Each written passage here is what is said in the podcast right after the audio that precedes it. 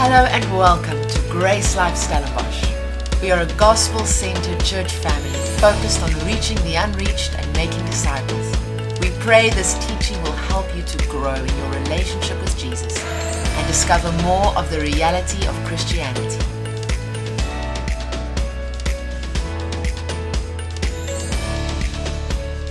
Amen. So we've been continuing, or we are continuing our series on the blessing and the birthright.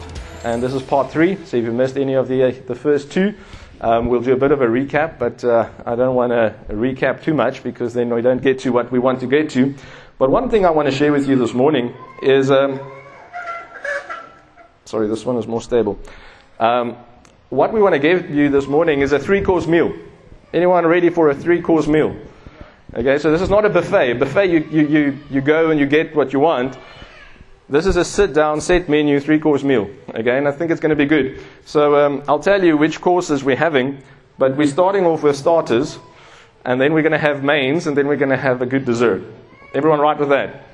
I mean, you came here to be fed, didn't you? Uh, I hope so. not to tick a box. But we're continuing this, and, and um, we're looking at what is our purpose. We want to help you discover your purpose and live your destiny. So, can I share a secret with you? Both your purpose and your destiny looks very different to what the world would want you to believe. Both your purpose and your destiny looks very different to what you maybe grew up with or what you are pursuing or thought you would be pursuing. Now, you've heard me talk about my navy blue BMW. And I walked past one yesterday and I was like, sure, there's more. Like, it's got a little M on it as well, the one I saw. I was like, guys, come on. This is, this is good. And I was looking at it and it's really nice. I mean, it would be very comfortable, I'm sure. Probably very expensive to maintain and expensive for the, the speed fines that you would get because who wants to drive 60 in a BMW? And I was just smiling at myself and I'm like, I'm so glad I grew up. Ek so bly groot. And that this with four wheels, blik met wiele, like BMW, is not what I set out to obtain in life. Because if I did, what then? It will grow old. It will grow, it will grow tired. It will need to be maintained and replaced. And um, life is so much more. Amen? Life is so much bigger. So Romans 12 verse 2, and I'm reading the Amplified, says, And do not be conformed to this world any longer with its superficial values and customs. Can we start there this morning? Do not conform to this world with its superficial values and customs, but be transformed and progressively changed. Isn't that grace? When I read that and meditated on that verse, it's such a grace that we don't need to change overnight. We can progressively change. And sometimes we change more when we don't try to. Anyone with me? When you really try to change, to stop sinning, to do whatever, to get this thing right, to be a better man or a woman or a better spouse or a better whatever, like we struggle with that, but we pro- progressively change as you mature spiritually, the Amplified says. Okay, so how do we change? It's not behavior modification. It's inward transformation. Again, I, there's a, one of my favorite songs says, we don't go for behavior modification, we go for inward transformation, which requires grace ingredients. And isn't that amazing? So you will not be transformed without grace. So go back to the start. Why am I doing what I'm doing? And um, when I meet someone new, I usually like to just uh, shock them a little bit. And I said, you know what? I laughed at my brother when he considered studying theology because I was an engineer going in a specific direction. And they look at you like, but how did you end up where you are? The gospel. Amen. The good news, the transformative good news of Jesus. What he's done for me, not what I need to do for him. And because it has changed me, I know that what the world is looking for, I possess. Just think about that. What the world is looking for in all the wrong places, you and I, as believers, we carry. So we only need to get the answer to them or get them to the answer. Now, they don't always want it for various reasons, but that doesn't make or negate the power of the gospel. Okay, we need to defi- define what we have and realize how important it is. It says, by the renewing of your mind, focusing on godly values and ethical attitudes, so that you may prove for yourselves that the will of God is, but which is good and acceptable and perfect. And then the amplification says there in brackets, in His plan and purpose for you. So I'm asking you this morning, we're looking at our destiny and our purpose. Are you living or looking for His plan and His purpose for you? Or have you figured out your way to success and is that what you're going for? And then when it works out or when it doesn't, then we're depressed or we're unhappy. You see, there's a difference between a good plan and God's plan. There's a difference between a good plan and God's plan. That's what we're going to look at business leaders, um, but that's not for today. Remember, nothing changes if nothing changes. You're not going to have a good year by default. Every start of the year, we, we, we, we come with gusto and we, we're ready and we, we, we're fresh and we're wanting to go. And I mean, this year is the best year and whatever slogans we put on it. And then around this time, after January, like some people call it, when you get your first paycheck and when your calendar is full and when, when things go back to normal, as we say, slowly but surely we, we lose the polish of that new year feeling. Slowly but surely we, we get dragged down and the battery, like we don't get it back to 100%. Like even over a weekend, we maybe we go back to 95 and next week you try and recharge and you only get to, to 90%. So the next week it's a bit more tired and a bit more effort and before we know it in our minds we're back where we were November last year. So it's important that we keep our eyes on, on the right things.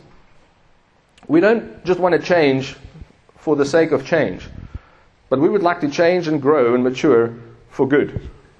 I'm speaking for all of us, hopefully. We shouldn't just change to change. Like, change is good, but only if it's good change. Some people just change for the sake of it. Now, to change, to grow, to fulfill a purpose was really what Jesus came to do. So let's look at Matthew 9 and we look at what Jesus' mission was on earth. So Jesus went about all the cities and villages, teaching in their synagogues and preaching the gospel of the kingdom. What did Jesus preach? Okay, you're allowed to speak in this church. Okay, like it's okay. I'm, this is not the only one. Hello, Jordan. Jordan is not afraid to speak. uh, isn't it lovely to have some more space for the parents and the kids this morning? And they're still part of the service. That's amazing. Jesus preached the gospel of the kingdom and nothing more, nothing less, nothing else. The messages that you listen to, are they about the gospel of the kingdom or something more, something else, something different? Okay, why did Jesus came to preach the gospel of the kingdom and healing every sickness and every disease among the people? Interesting, he didn't preach healing, he healed. He preached the kingdom and healing happened. But when he saw the multitudes, he was moved with compassion on them because they fainted and were scattered abroad as sheep having no shepherd. Now, I was meditating on this verse a, bit, or this, this piece. Jesus didn't heal because people were sick. Jesus didn't heal to prove his power over sickness. Jesus healed because he loved and cared. That's what that verse is. He was moved, and that moved is an inner unction. That's like when someone decides, I'm going to do this with my life. I'm moved. I'm set, I've set my course. I'm going to, I'm going to do this. I'm going to change. He was moved, inwardly motivated. Why? With compassion. You can now make a note because that word is going to be in your dessert this morning. Okay, you're good with that? So Jesus was moved with compassion. I'm asking you this morning, why? Why were the people pitied? Why were they? Why would? Why did Jesus think, "Yo, these guys need me"? Or they need something else? Can we agree that Jesus really looked at these people and said they need something they don't have? They are like sheep without a shepherd. Now, sheep is dumb. Anyone seen sheep? Like, it's always funny for me how God relates us to sheep. sheep are, I mean, we want to be lions and eagles. But we're more often called sheep in the Bible than, than those things. Yeah, we can grow to be that. Amen. I'm asking you this morning do you have a shepherd? Or are you a sheep without a shepherd? Do you have a guide in life? A comforter, a protector, one who would feed you? Or are you also scattered abroad, outside, alone, and in danger? And what we see in the beginning of the year is more people come to church and we expect it and it's awesome. And the church is usually fuller because people want to do the right thing and they want to go back to church and they want to, they want to fix their lives and they want to set the course. But I don't know if you realize there's fewer people here today than that last week. Now, I'm not preaching to you who came. I'm just picking up and I'm commenting on culture. Okay, because it's not just in church, it's your training program. It's the diet that you set out to do better for this year. We tend to digress, not progress. But the kingdom of God is inviting us to a constant prog- progression. And I was thinking about that song we sang, Deeper Still. Now, I don't know where you are in your relationship with God, but God wants you deeper still. You might think, I'm in some space deep. I might be, but I want to go deeper still. I want to understand more, grow more, eat more, like nourish more on the goodness of God, meditate more, focus more, do more, have more purpose. Amen? I'm asking you, are you scattered abroad or are you part of the flock? Matthew 9:36 in the New Living Translation says this is amazing. When he saw the crowds, so that's many people. Crowds. There were a few with him, let's say 12, but there were crowds outside. So that's why in a service we're ministering to the few so that we can reach the crowds. Okay? We're equipping the few, that's you, so that we can invite and reach and minister and feed the crowds of people, the many. Romans 5 11 or 11 5 speaks about the remnant. There's a remnant of people who's serious about God. You've realized. Think about, uh, I can talk about this. My um, geloofsbelijdenis class, which was the end of Standard 9, grade 11, which was quite a time ago. There was about, say, 50 people in that class with me. How many of them are still passionately serving, the God, serving God? Now, if you were in something like that, you can answer for yourself. Are you part of the remnant? I guess you are. If you don't know what that is, don't worry. He had compassion on the crowds because why? They were confused and helpless. If I look at the world, if I look at the crowds, if I look at Europe, if I look at Cape Town, if I look at people I mingle with in the week, they are confused and they're helpless but they don't know it. They think they've got it all figured out. They think they know, but they can't even figure out their gender. They're confused. They're helpless. Now, we shouldn't judge that. We should have compassion on that. Otherwise, we don't have the heart of Christ. Because Jesus saw people confused and helpless. Remember, Jesus lived in the Romans, under the Romans. So we like to say, oh, what we see now in the world happened in the Roman Empire. And a lot of it did. Like, funny how history repeats itself. But Jesus never spoke condemnation, even under those circumstances. Seldom did he comment on the Roman culture. Because he had a heart of compassion. He was more compassionate about these people than wanting to show out their sins. Like sheep without a shepherd. This is why there's so many people find themselves today even confused and helpless. Why? Because they live in a post Christianity culture post church. I don't need to go to church. Church is stupid. Church is old school. Church is not for me. Well, then you're a sheep without a shepherd and you're confused and helpless and you're in danger. But you might not realize that until it's too late. As believers, we don't have to be confused and helpless. Isn't that good? See, that's how we need to study the Bible. We need to put the verse on their head and t- turn it around and shake it a bit and put it down and look at it from this side and that side and up and down. So if there are people without a sheep, the sheep people, can we say sheep people? Which is all of us. Without shepherds, who's confused and helpless, the positive spin to that. I listened to a podcast in the week and the guy said, remember, every medal has two sides. I was like, that's very interesting. And he spoke about some great victory that their team had, but then the consequences of that victory was very negative. You see people win an uh, Olympic medal at a very young age and then they get depressed because what's next? if you've reached the pinnacle of your, your performance, like, and you realize, okay, that was great for a moment, but what now? The rest of your life is a long time, and you probably won't win it again. Even if you do, there's a age like catches up with all of us, doesn't it? So there's a day in your life when you're not going to be the fastest in the world anymore. So what then? What is Usain Bolt's purpose today? Well, I don't know, but no, I do. I'm not sure if he's living it. Is to experience the love of God, enjoy grace, and build kingdom. That's our, all, all of our purpose. Amen? So, a question I'm asking you as we end off your starters this morning is then, what do you value? What do you value? Now, the opposite question again is, what do you despise? Because what you despise is usually the opposite of what you value. What do you despise? What do you value? What are you focused on? And may I ask, what is your definition of success? I told you this is this is some some deep food substance we're giving you this morning. What is your definition of success? Now let's look at a famous account in Genesis to guide us in answering these questions for ourselves. So we're looking at Isaac and we're looking at Rebecca, we're looking at Esau and Jacob more so this morning. So from Genesis 25 28, it says, And Isaac loved Esau because he did eat of his venison. What a man.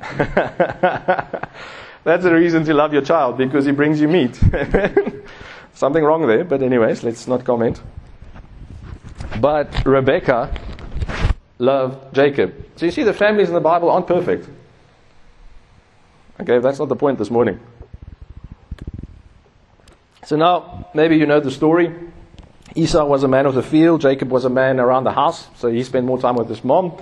And as we can see from that verse, that uh, Isaac uh, was a hungry man, so Esau wanted to keep him, keep feeding him, so he was spending time in the field hunting. And he came back one day, and he, before he saw his brother, he probably smelled a very tasty smell. And you know, when you're hungry, you maybe don't realize it. You, you get that aroma of spices, and all of a sudden your, your, your stomach growls. Like sometimes when you watch an advert, they're trying to, to, to portray that. Like, so you want to pick up the phone and order that Spur T-bone, whatever it is. Like, that's what, the, what was happening there. And you, you realize, wow, I'm hungry. And he deserved to be hungry. Like, he was out in the field, he was working hard, it was in the desert, if you will. And, um, and he, he smells this, and Jacob says to him in verse 31 Sell me this day your birthright. Okay, so the title of our message this morning is The Blessing and the Birthright. The Blessing and the Birthright. And it starts here, and it says, And Esau said, Behold, I am at the point to die. That's probably a bit dramatic. That's probably, if I have to guess, a bit of an overstatement. I'm as hungry as a lion. That's why we have Hungry Lion chicken. Okay? Someone drove in a car and said, I'm as hungry as a lion, and there wasn't anything, so they started a chain. I'm as hungry, I'm about to die. Anyone felt like that before, said that before? I, I probably have. But it's not true. Like, you, you can go with food for a number of days, um, thirsty, about to die is maybe more, more correct, but you can speak to the doctors in the room about that. We don't want to get too technical. I'm just showing you what are you focusing on. So what we see clearly here is that Esau had a carnal, short-term focus, and Isaac had a long-term focus. Okay? Oh, not Isaac, Jacob. So Esau said, Behold, I'm about to die, or I'm at the point of death. What profit shall this birthright do to me? Okay, so he's going on a very downward spiral here very quickly. And Jacob said, Swear to me this day, and swear unto him. And he sold his birthright unto Jacob. Verse 33. Okay, so what happened to the birthright? It was sold. Okay, so there's a legitimate transaction. Both parties know the terms, and both parties agree to the term. Everyone with me? Remember that. Okay? Then Jacob gave Esau bread and pottage of lentils, And he did eat and drink and rose up and went his way. Now look at this. This is the commentary that Moses gives us. Thus Esau despised his birthright. He valued short term and he despised long term. He valued carnal and he despised something eternal, something more spiritual, because the spiritual there was a blessing. The word despised there speaks of he disesteemed. Okay? He held or held with contempt and he counted as worthless. Okay, we need to realize that. So the way that he, he, he saw the birthright was he, he didn't count it as worthy. Now, amongst other things, the, the birthright was a double blessing. Meaning, if the father dies and there's inheritance, the oldest child, the one with the birthright, gets a double portion. Okay, but in this case, it's so much more. Because you know what? Who do we know in the Bible? The God of Abraham, Isaac, should have been Esau. It should have been the God of Abraham, Isaac, and Esau. But because Esau despised his birthright, not because he took a pot of lentils. You see, that's where we think. We think he was so hungry, oh shame.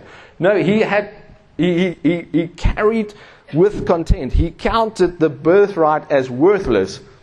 Therefore, he was willing to sell it. So it didn't start in that day. It didn't start when he was hungry and shame, oh, poor guy, he's going to about to die. No, he came, he arrived at that moment in his life not valuing God. Not valuing the blessing that he carried, not valuing the lineage. The God of Abraham, the God of my dad, Isaac. Now the God of Jacob.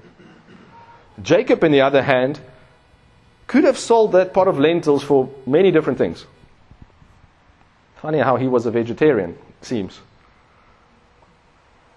Poor guy. Why did he ask for the birthright when he could have asked for many other things? I'm sure Esau would have been willing to, to give. Some nice clothes, a fast horse, or a donkey. Whatever uh, he, he possessed, but he said, No, I don't want a possession. I don't want something material. I want the birthright. Because he did not despise the birthright, he valued the birthright. So when there was an opportunity to obtain the birthright, he, he went for it. And it doesn't even say whether he ate of his own pottage. Now, we know the sad follow up to this where Isaac says he's about to die and he, he calls Esau and he says, Go make me some venison. And Rebecca overhears the story and, and, and she intervenes. And then before we know it, Isaac blesses Jacob. Okay? Now, what happens then is Esau comes back and now he's very upset. Again, isn't that how people are? We don't value what we should value, and then when we lose what we don't value, then we're upset. They say you don't realize what you've got until you lose it. Okay, this is what Esau, um, what he did. In verse 36, he says in, of Genesis 27, um, and he said, Is he not rightly named Jacob? For he hath supplanted me these two times. He took away. He has taken away. The word took away there means snatched. Now, is that true? He didn't. He sold it. He didn't steal it. That's what Esau says now. My brother stole my birthright, but we just read the legitimate transaction where Esau consented to selling his birthright for a port, uh, for a bordkos. Must have been some nice potjiekos, né? So we can't blame the guy, except that there wasn't meat in that potjiekos. He says, and behold, so he snatched or stolen my birthright, and behold, now he has also taken away my blessing. Maybe you know this, maybe I'm the only one who missed it, but I never saw the two separate things there. Yet the title of my message this morning, The Blessing and the Birthright. Because the one doesn't necessarily bring the other. Okay? He says, He's taken away my birthright, and now He's taken away my blessing. And He said, Has you not reserved a blessing for me? So the word birthright really speaks of inheritance, but can we say that it speaks about your place in the family? Okay? Just your birthright is where you fit in the family. I'm asking you this morning do you value where you fit in in God's family? Your birthright. Because a lot of people do not. They despise their place, their birthright in the family of God. And they do not live according to the family of God, but yet they still want the blessing of God. We read it in the pre service meeting, 1 Corinthians 10 17, I think, speaks about we are all one bread, and we all partake of that one bread. If you don't value the bread that you're part of, you're not going to know that you're part of it, or you're not going to value the fact that you're part of it, and therefore you won't be able to partake of it. Or you would want to partake of it, but never give into it, and then you're like, ach, can't give it. They always just take, they never, they never give. Well, what did you give? What are you a part of? And I'm not talking about money, even though that's included. Are you giving of yourself? Are you opening your home? Are you, are you there for people? Are you just willing to live for a little bit more than yourself? Or are you always saying, I'm the victim, I need someone to take care of me? And that's fine if you're there. We love you. But we want to help you grow up. Amen? Just think if all the world, we all stayed children. I have a beautiful view of the children here this morning. They're quite busy. Amen? They're quite self centered. They're actually very selfish. Guess what? You and I, we were like that. I know it's unfathomable. Sometimes I try and think, Lord, why is I like this? And the answer is obviously yes. but the word says we have 10,000 teachers and few fathers. Okay? Why? Well, there's many reasons, I believe. And one reason is that we like revelations and we like teachings that speak to our needs and often our carnal needs and wants. Make this your best year yet and unfavored and immeasurably favored and live your best life now and all those teachings. We like those teachings. But those people who teach those teachings aren't pastoring you. I, I love Joseph Prince. My life has changed because of Joseph Prince. But I cannot phone Joseph Prince and say, Lord, Joseph, what should I do in this situation? He's unreachable. So is he a teacher or a father? He's a teacher. He's a father to his congregation. So there's a great pastor team in New Creation Church in Singapore. Can I tell you the other reason that I've been thinking of? We don't have many fathers because there aren't many fathers. Because few people are willing to grow up and step up and say, I'll father. And that's, that's, that's the truth. Like, that's why we're growing a team of elders and leaders and pastors because we want to father people. And the more we have capacity, the more people we have to father. How do you become a good father? Ladies, you're included. By being a son. Jordan does what I do because he's a son in my house. Bradley's starting to do the same. So they'll be great fathers one day, hopefully, because they meditate, or not meditate, they, they do what I do.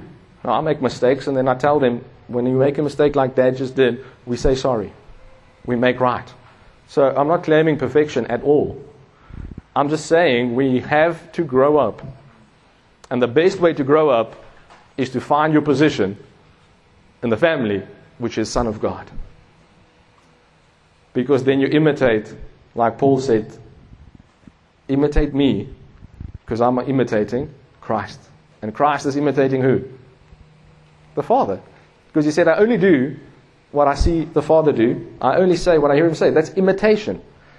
Now, the word in some of the Bible translations there is lead, like follow me as I follow Christ, which speaks of distance, which speaks of separation.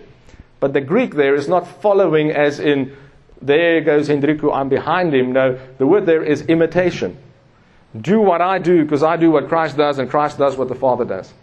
So then we all have a very healthy relationship and we're not, um, we're not pulling people to ourselves. We're growing people up so that they can live by themselves.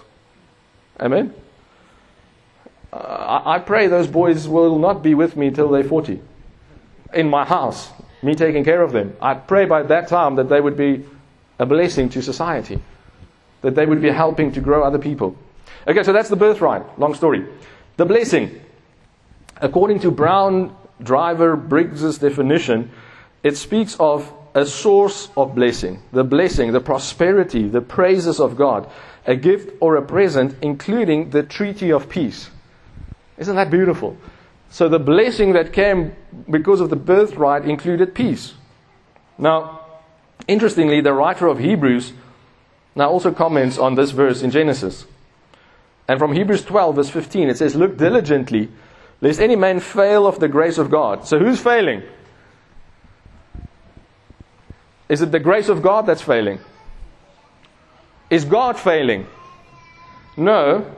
It says, um, verse 15, sorry, Genesis, Hebrews 12, 15. Hebrews 12 and verse 15. So who's falls short of the grace? It's us not taking all of it. It's us not participating in everything that's available. Like Esau.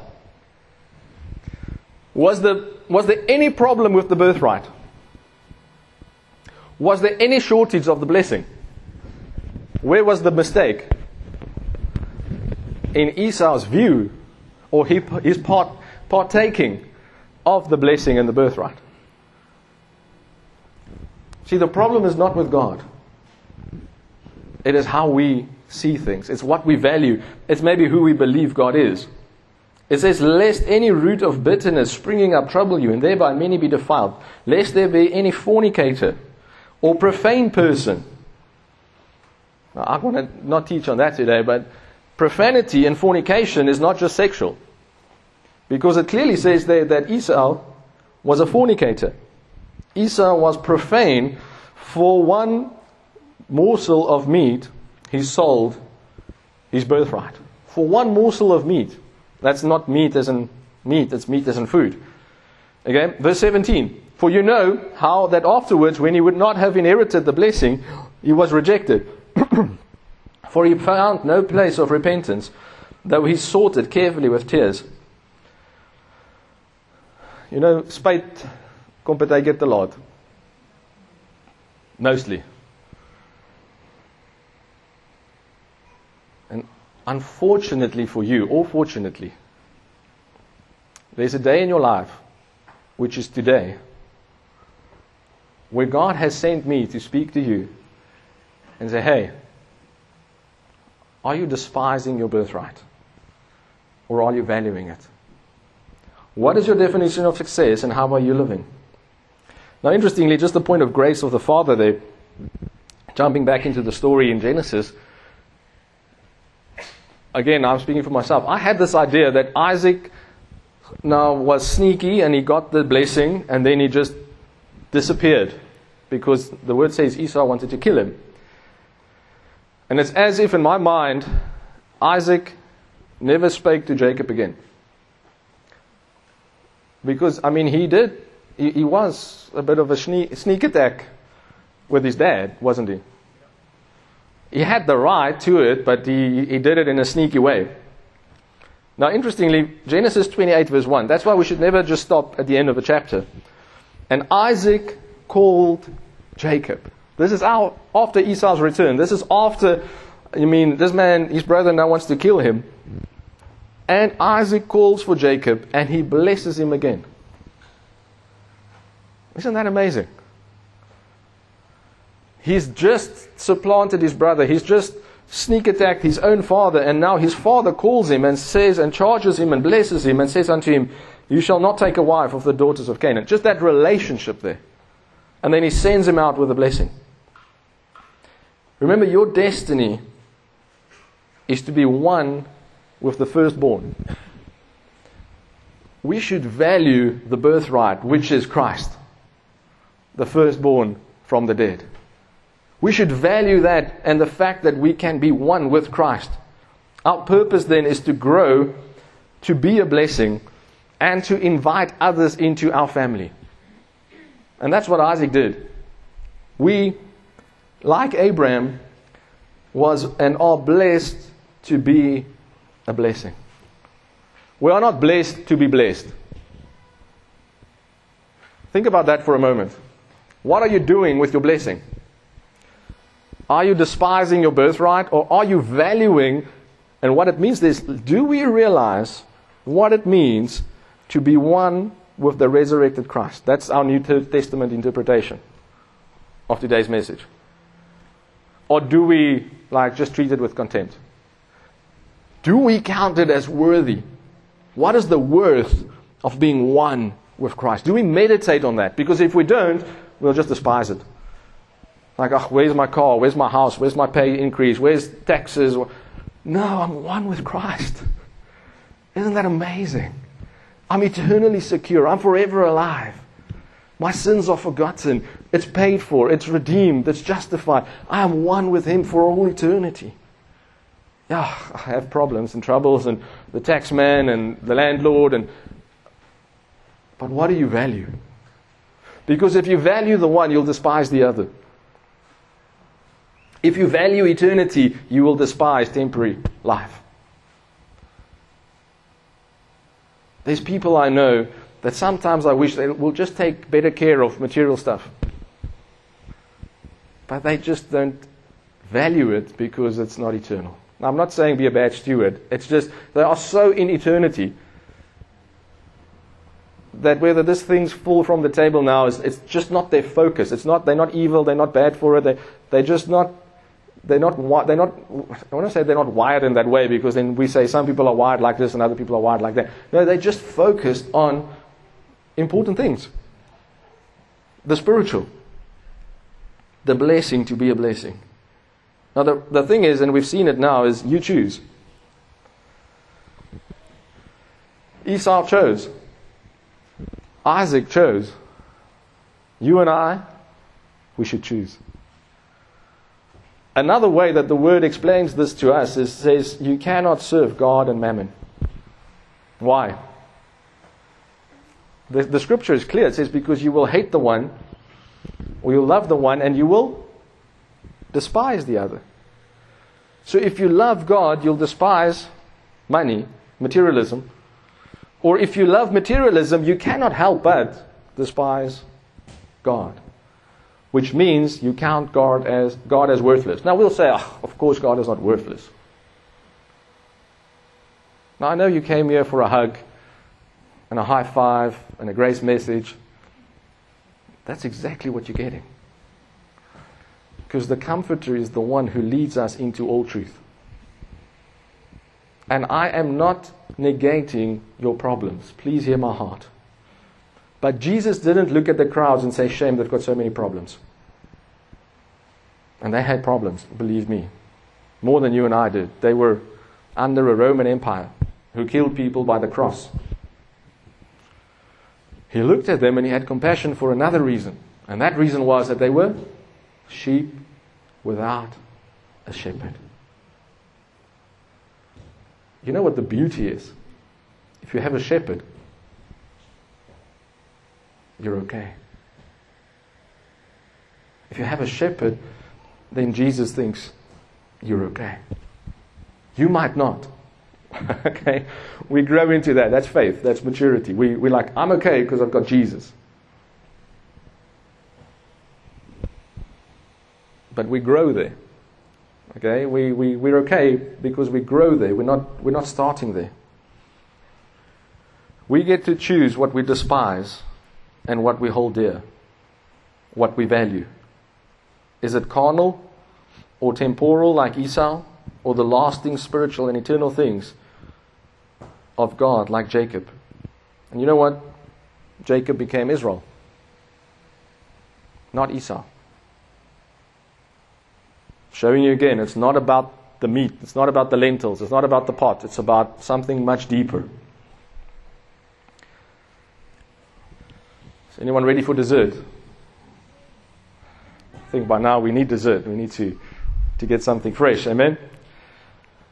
So we have a, another famous story in the Bible called the Good Samaritan.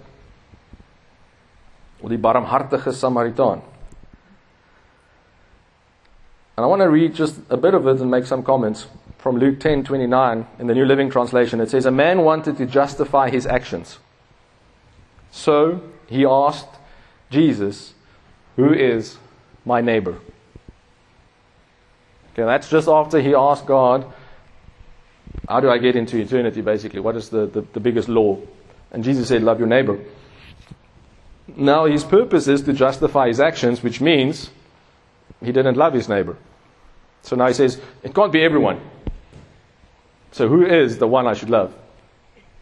Verse 30, then Jesus goes and he replies with a story. A Jewish man was traveling from Jerusalem down to Jericho, and he was attacked by bandits, and stripped him of his clothes, and beat him up, and left him half dead by the road. By chance, a priest came along, but when he saw the man lying there, he crossed to the other side of the road and passed him by. I'm going to ask you a question. How do you become a priest? Or how did you? It was through birth. Okay, not all the tribes could be priests. they were specific tribes if you were of the lineage of Aaron. So there's a birthright that we're looking at. So the priest has the birthright, but is he operating in the blessing? No. He's not operating, he's not giving what he should have. Then a temple assistant or a Levite walked over and looked at him lying there, but he also passed by on the other side. So, how do you become a Levite? Through your birth. You're born under the tribe of Levi. Okay? So, there's again a birthright. So, did these two honor or despise their birthright? So, what they did is they probably liked the, the, what is it? They like the clothing, the prestige, the, the, the, the people look up to me, the authority even of the birthright. But they were priests for a reason. They were Levites for a reason. They to serve God. And one of the ways to serve God is to love on people, isn't it? So they liked the nice side of it, but they weren't operating in the blessing side of it. Now I'm asking you, did they despise their birthright? I think the answer is yes. The second question is, were they a blessing? No, they weren't. Okay? Now, before you go dull on me, I've heard the Good Samaritan taught so many times of jy moet beter lewe. And then you drive out of here and there's a guy next to the street who's asking you for money and then you think like, yo, die barmhartige Samaritaan. Am I the only one? Has that worked for you? Maybe for a day, a week. Was it lasting change? No. So I've got good news for you. Remember, this is dessert. Okay, this is the fun part.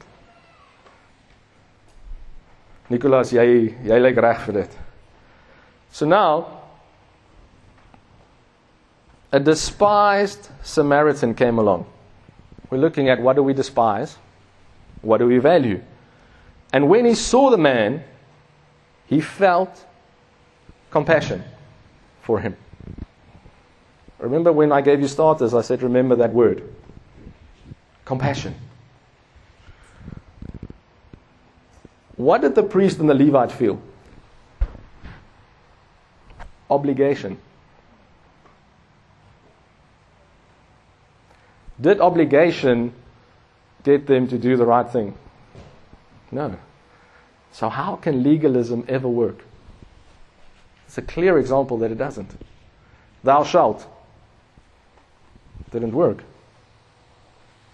I had a conversation with my barber the other day, as I do often, and he spoke to me about something called holy trigonometry, which is, I would say, quite new age.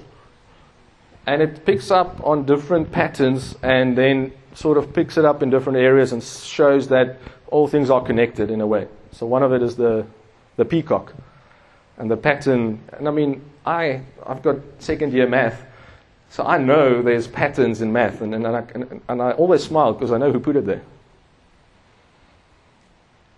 And one of the signs is two things that you might know of that would link to this is a dream catcher You know, some people hang it in their cars, and and the other one is the, a, a tree of life, which there's a lot of jewelry with this tree with a circle around. And I think what happens usually when he speaks about that to Christians is that they they're not offended, but they may be intimidated or they're not interested. And I said to this guy, Well, I, I can't disagree with you that there's patterns. I can't disagree that there's order. And what really got him thinking, and the guy behind him who was almost openly not cutting off another guy's ear because he stopped and he, he looked around, I said, You know what? There were two trees in the garden the tree of life and the tree of knowledge of good and evil. I said, Which tree did God say have nothing to do with? And he has a, a, a, Christian background, even though he doesn't go to church. And he knew exactly what I was saying. So did the guy behind me who was looking around. I said, So you're focusing on the right tree, just not in the right way, the right manner. Because it's not a tree or a symbol, it is Christ.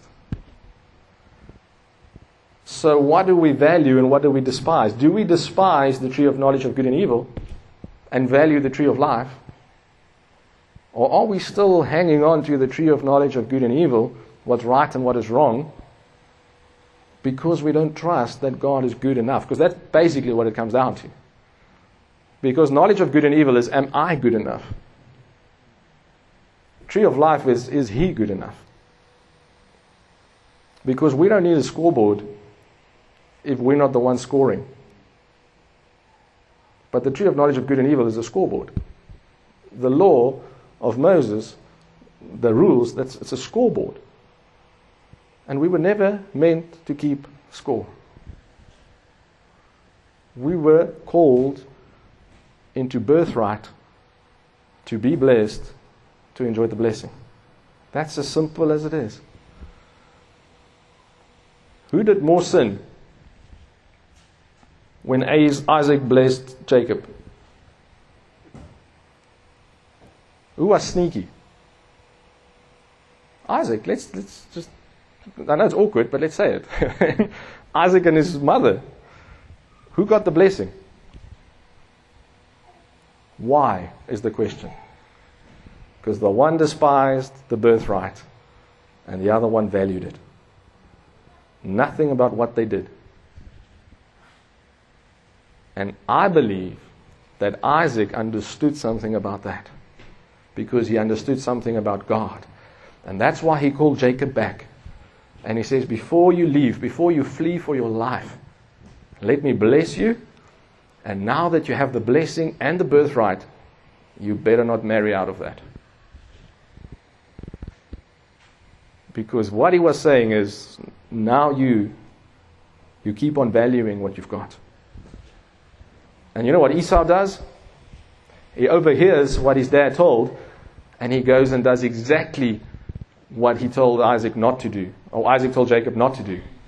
And he goes and marries Canaanite women. Uit spite né? But spite kom te laat. Spitefulness in that case. Afrikaans it's got a nice wordplay because it's both. It's cut your nose and spite your face, as they say now, because there's a lot of problems that comes from the Moabites and the Ammonites and everyone that comes from Esau. So, who is the one who feels compassion? Yes, in the story, it's the despised Samaritan. But in reality, it's Christ, our King. You and I are called to be like the Good Samaritan, but that's not where we start. You know where we start? Beaten up, half dead in a ditch. Through sin. Through our wrong beliefs, our wrong understanding, our wrong doings. But one came who was not a Levite, who was not a priest. He was of the tribe of Judah. Go read Genesis Genesis 39, there's a whole chapter about the sins and the wrongdoings of Judah. He's the only one of the 12 brothers who gets a full chapter, and it's about everything he's done wrong. Everything he's done wrong. Sleeping with prostitutes, despising family structure, all of it. Yet Christ comes how? In the tribe of Judah. That is a picture of our frail humanity. And he says, I'll take the worst of you. You know who's the one who sold him? Joseph. Judah. Reuben wanted to save him, the oldest brother. Judah said, No, let's make some money off of him. Christ came in the tribe of Judah. We sing, Lion of Judah. Yes, we should, because that is grace. That is from ashes to kingship. So when we look at the Good Samaritan, there is one who was moved by compassion when he saw the crowds, confused, helpless, like sheep without a shepherd. That man is lying there in a ditch, confused, helpless, dying, like I was, and I'm sure like some of you were. But someone born out of time, out of place, out of lineage. Where did the wise men go? To Herod. Why? Birthright, royalty. The fact that Christ was born got him what? A place in a manger, in a feeding trough with a death sentence. That's where he was born. That's, his, that's the birthright he took because it wasn't about this world, but about that world. It wasn't about the eternal kingship that Herod had, it was about the, the temporal, it was about the eternal. You see, Herod thought he was king, but he was only king in position, not in authority, because there was Romans above him. We think if we only are CEO, leader of this, pastor of that, then we think, we're, wow, but you only play in your little corner, and well done for being first in your little corner. Even if you are the CEO of Microsoft, which is now the biggest company in the world, it's only a, a corner. There's still someone above you. There's a chairman. There's shareholders. I've learned that. Like, even if you're the CEO, you still have a boss.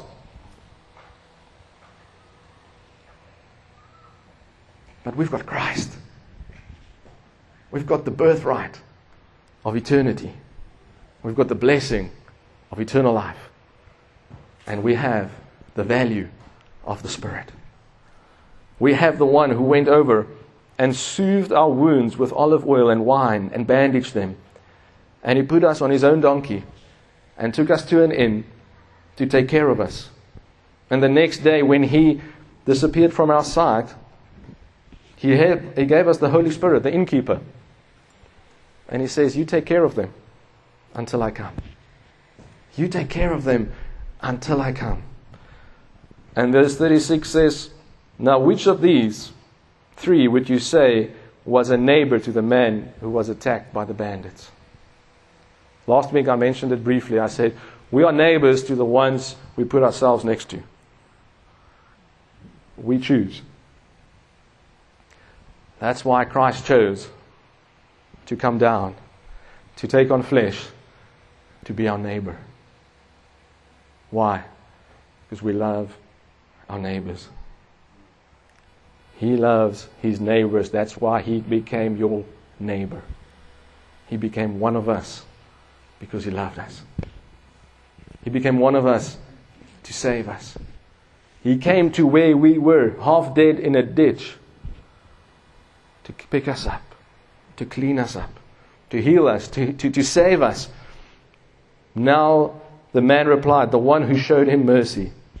Then Jesus said, Now go do the same. So, my question this morning is Are you saved?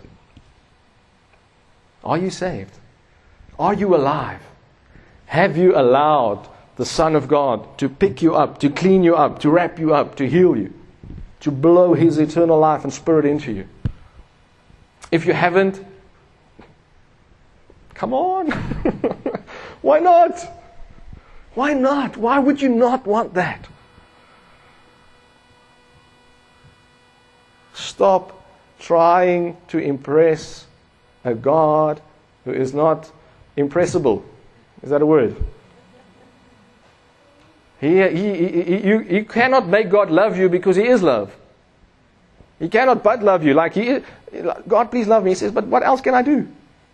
I cannot do anything else but love you, and I want to love you. That's not the point. Like, but I cannot not love you because I am love. I cannot not be good to you because I am good.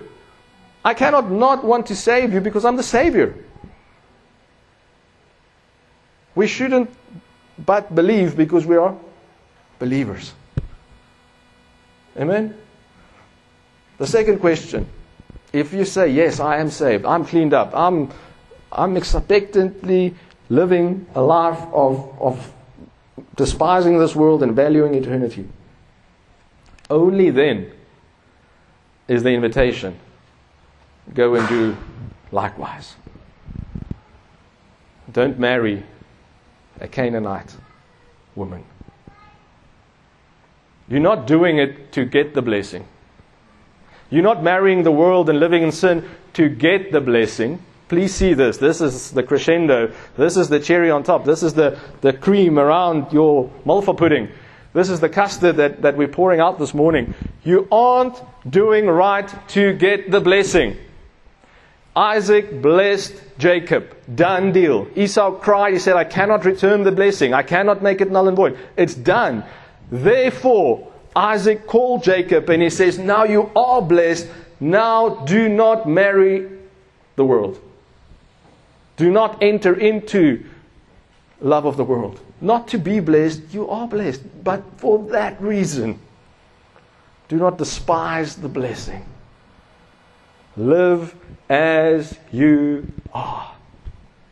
Blessed to be a blessing. And today, you and I sit here in the year 2024, and we know a God of Isaac, a God of Abraham, a God of Jacob. Because he did not despise the birthright, and he lived in the blessing. I hope that encourages you this morning. That what is happening around us is really not all that's going on. There's so much deeper nourishment and identity and positional authority that we have. So let's be like Jesus. Preach the kingdom and heal the sick. Preach the kingdom and heal the sick. Whether that's sickness in this earth or eternal damnation in the heart. Let's partake of our birthright. And let's walk in our blessing. Amen. Let's stand. Find more of our free teachings on our website, www.gracelife.ca. And if you're ever in the Stellenbosch area, we invite you to join us for one of our gatherings. Our aim is to help you discover Jesus, find family, and experience life. To contact us or to find out where and when we meet, visit our website www.gracelife.ca.